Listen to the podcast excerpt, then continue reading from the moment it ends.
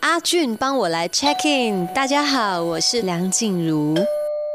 马来西亚呢，就是有一道菜哦，它就是吃早餐吃的。最早的时候，肉骨茶就是早餐，然后他们用肉骨炖那个药汤。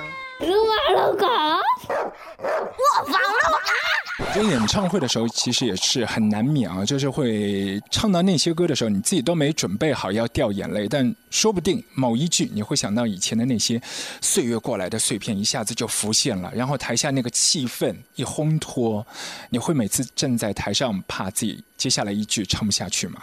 会，其实呢，尽量是进入那个情绪，但也不能到。大哭或哭得很凄惨的状况，因为会影响到无法呼吸，然后就可能唱不了下半场。所以这些时候通常会，呃，用别的歌来转移注意力，就是赶快跳脱、跳出那首歌的情绪。有有那些小动作吗？就就抠一下指甲，然后捏一下自己啊？呃，没有，就是应该是说，因为我通常唱很悲伤的情歌都会闭上眼睛，那可能我觉得自己已经在那个情绪太久了，就赶快。张开眼睛看看别的地方方向，或看看导演方向或什么的，就可以就可以哎，马上又离开那个情绪。这首歌呢，接下来要唱的哦，嗯，陪着我走过很多很多个夜晚，尤其是刚刚来台湾的时候。曾经在有一场演唱会的现场，你是唱了那个齐秦的《夜夜夜夜》，然后那个时候你说是刚刚到台北的时候，这首歌也是帮你对陪伴你，就有很多的一些这个感动。对，所以那时候觉得很孤单嘛，又很难过，唱到这首歌的时候就哭，快快哭了。后来又唱到那个大哥写的《我是真的爱你》，就大哭了，因为那时候觉得自己刚刚到台北，一个人很。很很陌生，然后又要挑战那么辛苦的工作，然后面对很多人，觉得实在很辛苦。所以我是一个很内心很丰富，就很那时候就很想很多的人啦。就是一点点，就是可以把那个开关给开打开。对对，就就哭得很厉害这样。我不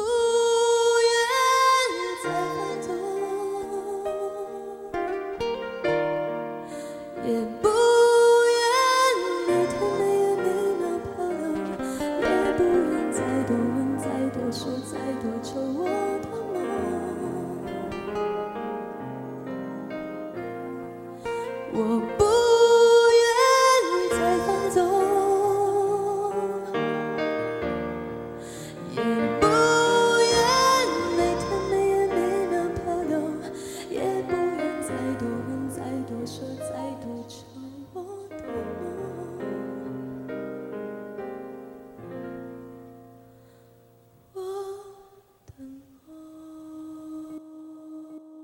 其实我是一个比较，我觉得是停不下来的一个人。那其实前阵子当然稍微有休息了一下，可是就觉得说，嗯，现场唱歌、舞台表演还是我很喜欢的，所以就这一次就觉得自己准备好了，很大的满足感，就觉得要呃赶快重新回到这个演唱会的舞台来办新的巡回。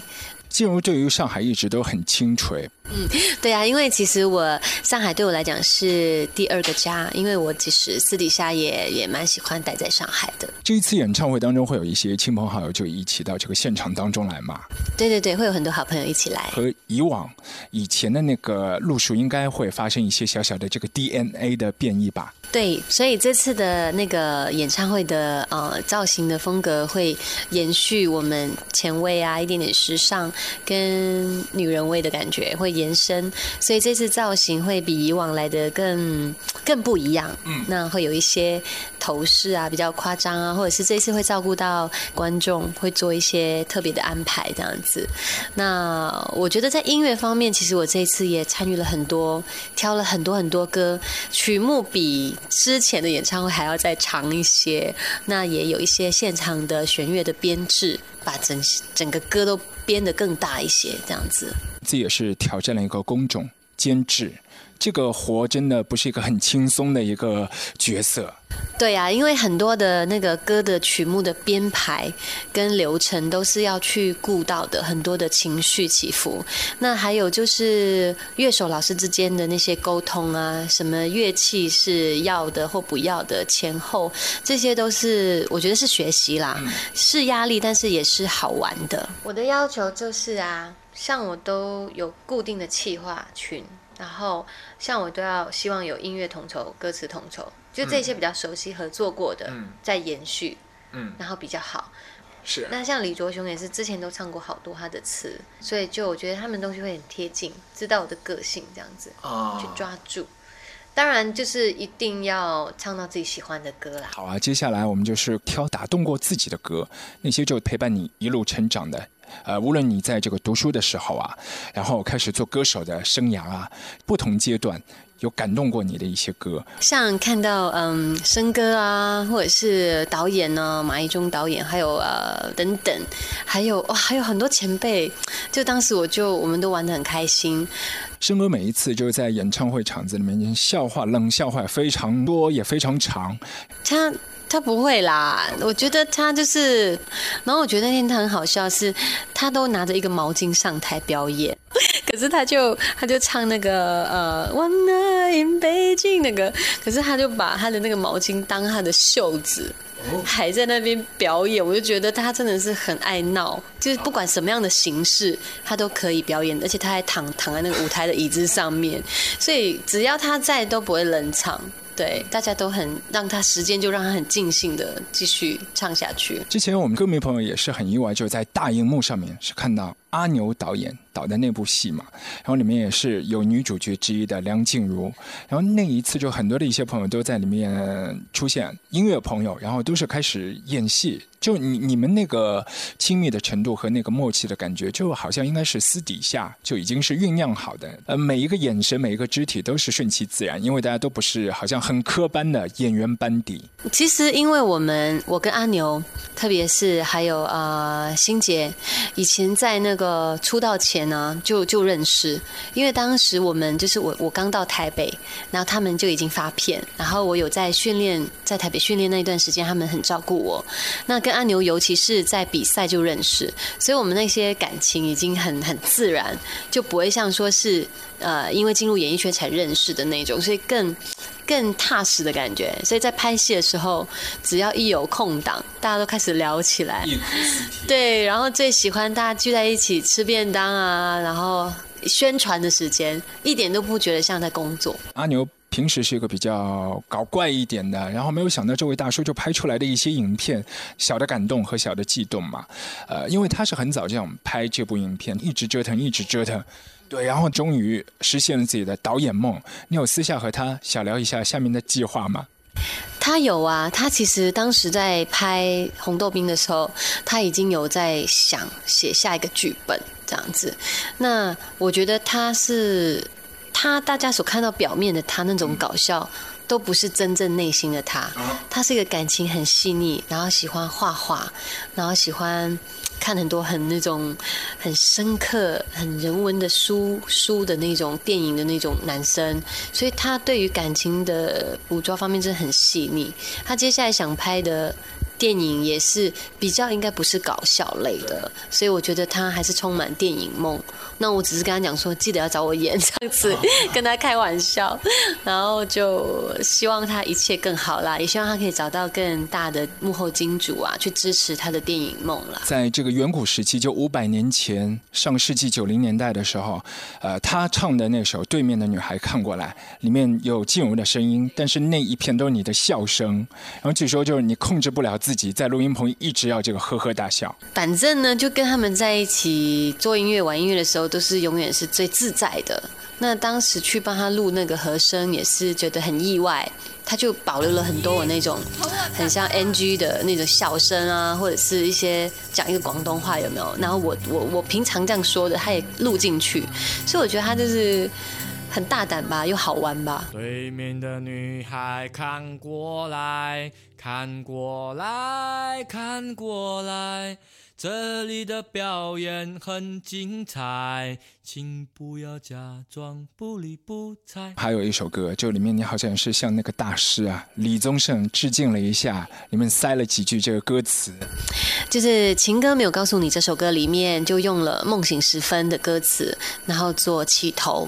那还有另外里面也用了我的歌名，就是没有如果啊，然后勇气啊这些歌名，去唱出就是我唱了这么多的情歌，其实呢还是要告诉大家。大家一定要有行动力去爱，才会开花结果。所以希望大家来听到这个歌的时候，也是带着更大的动力。然后去去延伸出你们要追求的爱情这样子。呃，大哥和静茹的这个缘分也是很微妙，因为就是起初他把你挖掘过来，然后包装进入公司，可是他待了没多久就离开滚石。那个时候我们和他聊，他觉得对你也有一份就个人的亏欠，总觉得一夜长大可以做得更好。然后，对啊，就你自己怎么看那个时候的第一章？其实，呃，我觉得大哥真的是，他是我的恩师。那我觉得第一张专辑，他对我来讲，他已经是非常的尽力了。因为当时的我是一个，我觉得还没有很清楚找到自己的方向，然后也在学习当中。那也因为大哥的制作部的关系，我自己就。在那里准备了两年之久，那我觉得也为他带来了不少的麻烦啦。我就是觉得他是他是已经做的很好，而且让我拥有一些经典的歌跟一些经典的乐手的 bass。那之后虽然他没有参与我的专辑制作，可是他都给了很多资源给我，然后让我去学习，像 Mac Chu 老师啊，或者是嗯像的那个企划的 team 吗？那我觉得他有为我细心铺排啦，对。总是忧心忡忡，是啊，他更像是个若无其事的旁观者，刻意拘谨的旁观者。遗憾，我从未将他写进我的歌。然而，天晓得这意味些什么。然后我一下子也活到容易落泪的岁了。当徒劳人事纠葛，兑现成风霜周折，爸，我想你了。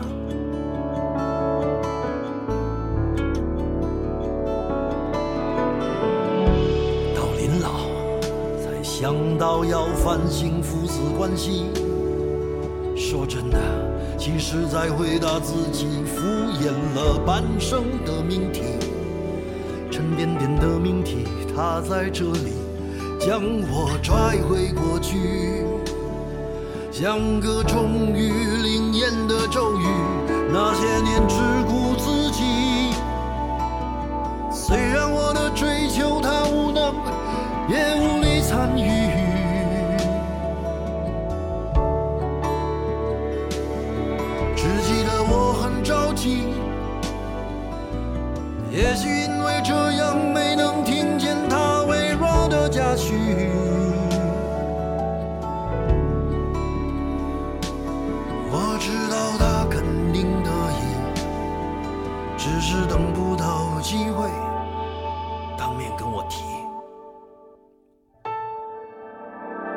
思念其实不是，不是这个歌的主题。我相信不只有我在回忆时觉得吃力。两个男人极有可能终其一生只是长得像而已。有幸运的成为知己，有不幸的只能是假意。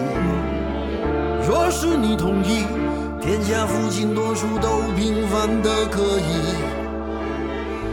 也许你就会舍不得再追根究底。我记得自己，当庸碌无为的日子叫人如约而至，我只顾卑微的喘息，甚至没有陪他失去呼吸。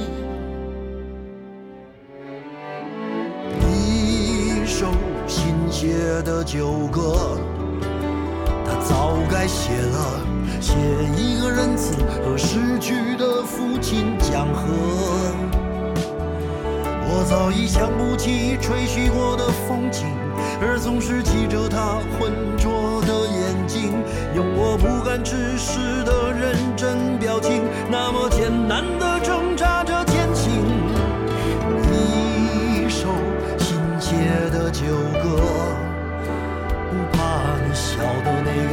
前的笑曾经有多傻呢？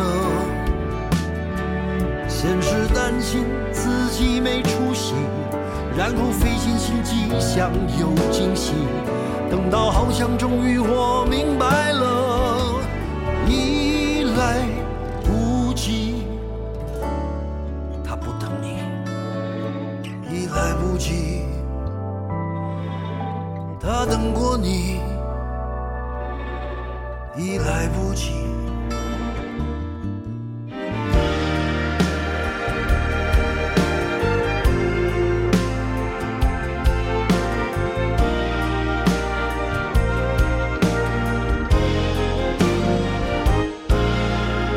一首新写的旧歌，怎么把人心搅得让沧桑的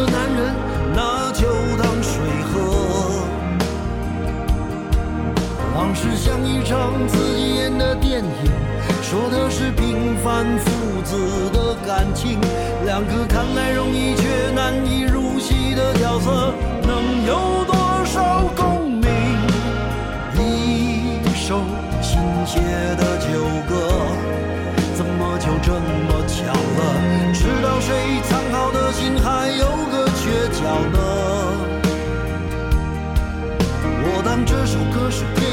的献礼，但愿他正在某处微笑看自己。有一天当我乘风去见你，再聊聊这歌里来不及说的千言万语。下一次，我们都不缺席。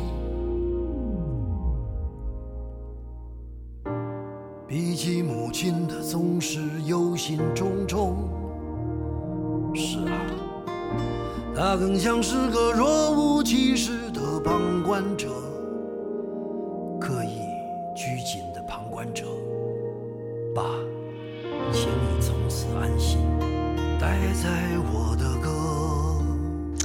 是后来我发现呢，因为最近在唱，一直唱，我觉得我有听懂了大哥的歌。以前可能在念书的时候还小啊，嗯就觉得那些歌词很成熟嘛。那现在就觉得哦，听懂了。当然也因为知道很多的故事啊。呃，我在学校里面有表演的时候唱过一首歌，就是潘越云的《我是不是你最疼爱的人》。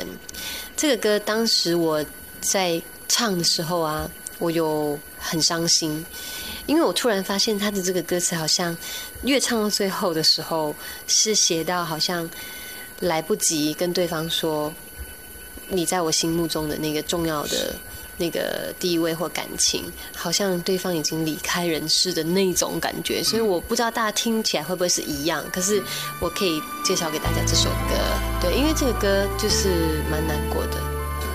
就好像每一次问到最后都觉得越来越乏力，但是原来的班底它它可能不是一首情歌了，是那那那种情谊的歌曲。不止，对对对，所以这个歌还蛮伤心的。你最心疼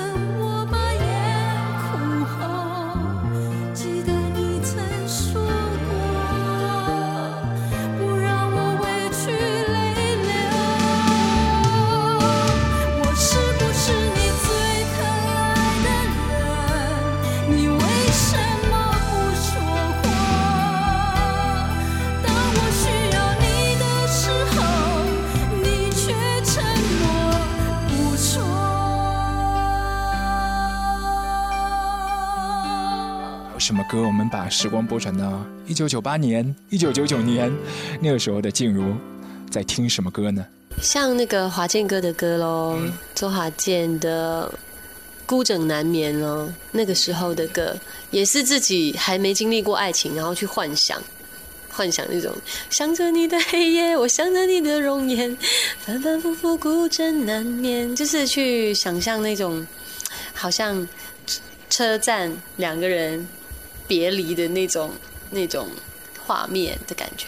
对，以前你听歌都是用那种卡带，都是听卡带比较多，而且那个时候很流行，我们去唱片行也有呃挑选歌曲来录音的那一种，然后就录了很多流行曲。因为你的好朋友品冠以前是那个周华健的大粉丝，据说以前在读书的时候，他没有去追过任何一个偶像，就是等到周华健来做宣传之后，就跑到唱片行去签售。我是我是没有做过这种去签售会签名的事情啊，对，但是我是那种，我记得，对对对，而且我会把那个卡带的歌词啊，用透明的那个胶胶保护贴贴起来包起来的那一种，然后每次都很珍惜，折的好好的。所以周华健的卡带在我们静茹的闺房当中还有吗？没有没有，那时候就是在老家，在老家，然后不止华健哥，还有啊张信哲、阿哲哥，还有郭富城。对啦，就是因为听了很多他们的歌，我觉得我的那个对于唱抒情歌方面啊，就比较有受到他们的影响。告诉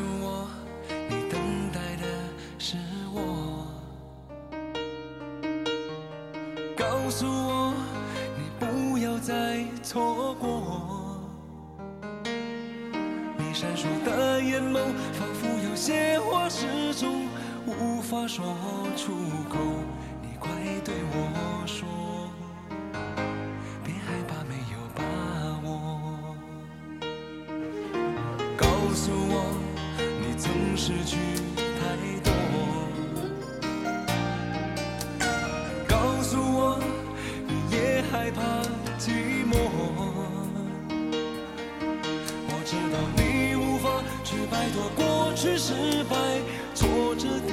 伤痛。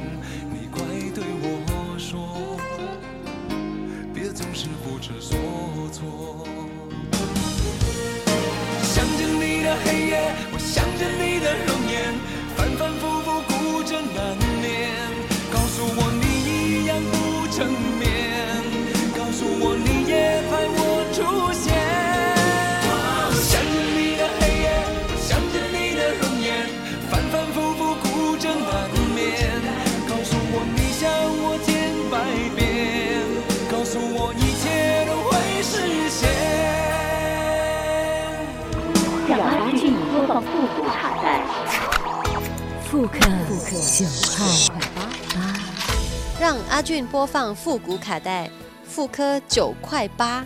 我是梁静茹，在这里呢，我要为大家推荐一首，呃，八零年代我觉得非常经典的一首歌，就是童安格的《忘不了》。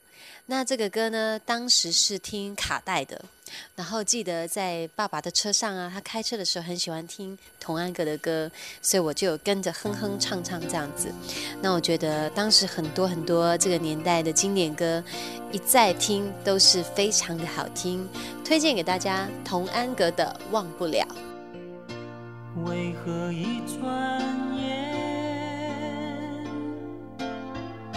时光飞逝看不清的岁月，抹不去的从前。是青青吗？对，青青，我觉得是唱到他想起他初恋的故事，偷偷的哭啦，哦就是之后哭，然后告诉我的。那你你唱的时候是怎么样的一个画面？我唱的时候其实蛮多我以前念书的画面，就是那种啊，参加社团啊，或者是有喜欢的男生啊，或者是知道说谁暗恋我啊，那那种情绪这样子，酸酸甜甜的感觉。我自己的歌就是《分手快乐》，因为这个歌在录音的时候，就是那时候是我的好姐妹，她那个被分手，所以那段时间她很难过，刚好有了这个歌词。我在唱的时候，本来不认同这个歌词的意思，后来就是还是遵照着制作人的意思进去试唱这个歌词，结果一边唱一边哭。然后就觉得后来就发现这个歌的歌词真的能够鼓励到呃那个分手的好朋友，然后也同时也拍了 MV，也做了合唱版。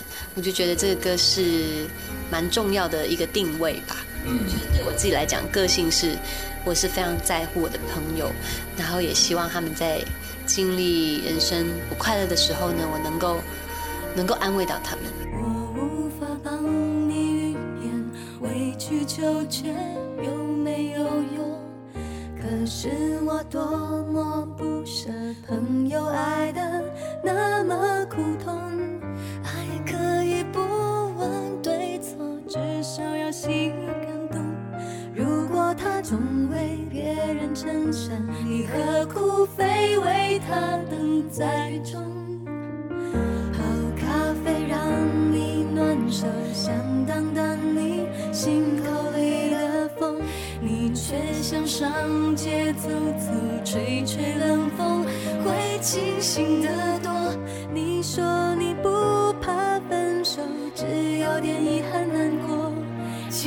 节就要来了，剩自己一个。其实爱对了人，情人节每天都过。分手快乐，祝你快乐，你可以找到更好的。不想过冬，厌倦沉重，就飞去热带的岛屿游泳。分手快乐，请你快乐，挥别错的，才和对的相逢。离开旧爱，像坐慢车，看透彻了，心就会是晴朗的。没人能把谁的幸福没收。你发誓你